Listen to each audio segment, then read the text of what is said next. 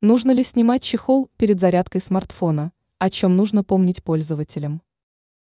Чехол – вещь, которая спасает смартфон во многих ситуациях.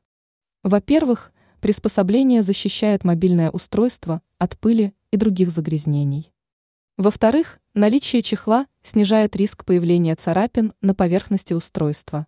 В-третьих, иногда такая оболочка смягчает последствия падения гаджета. Казалось бы, в наличии чехла на смартфоне есть только плюсы. Однако в одной ситуации защитное приспособление может сильно навредить устройству. Речь идет о том периоде, когда мобильник заряжается. Зачем снимать чехол перед зарядкой устройства? Итак, перед использованием зарядного устройства с гаджета надо снять чехол.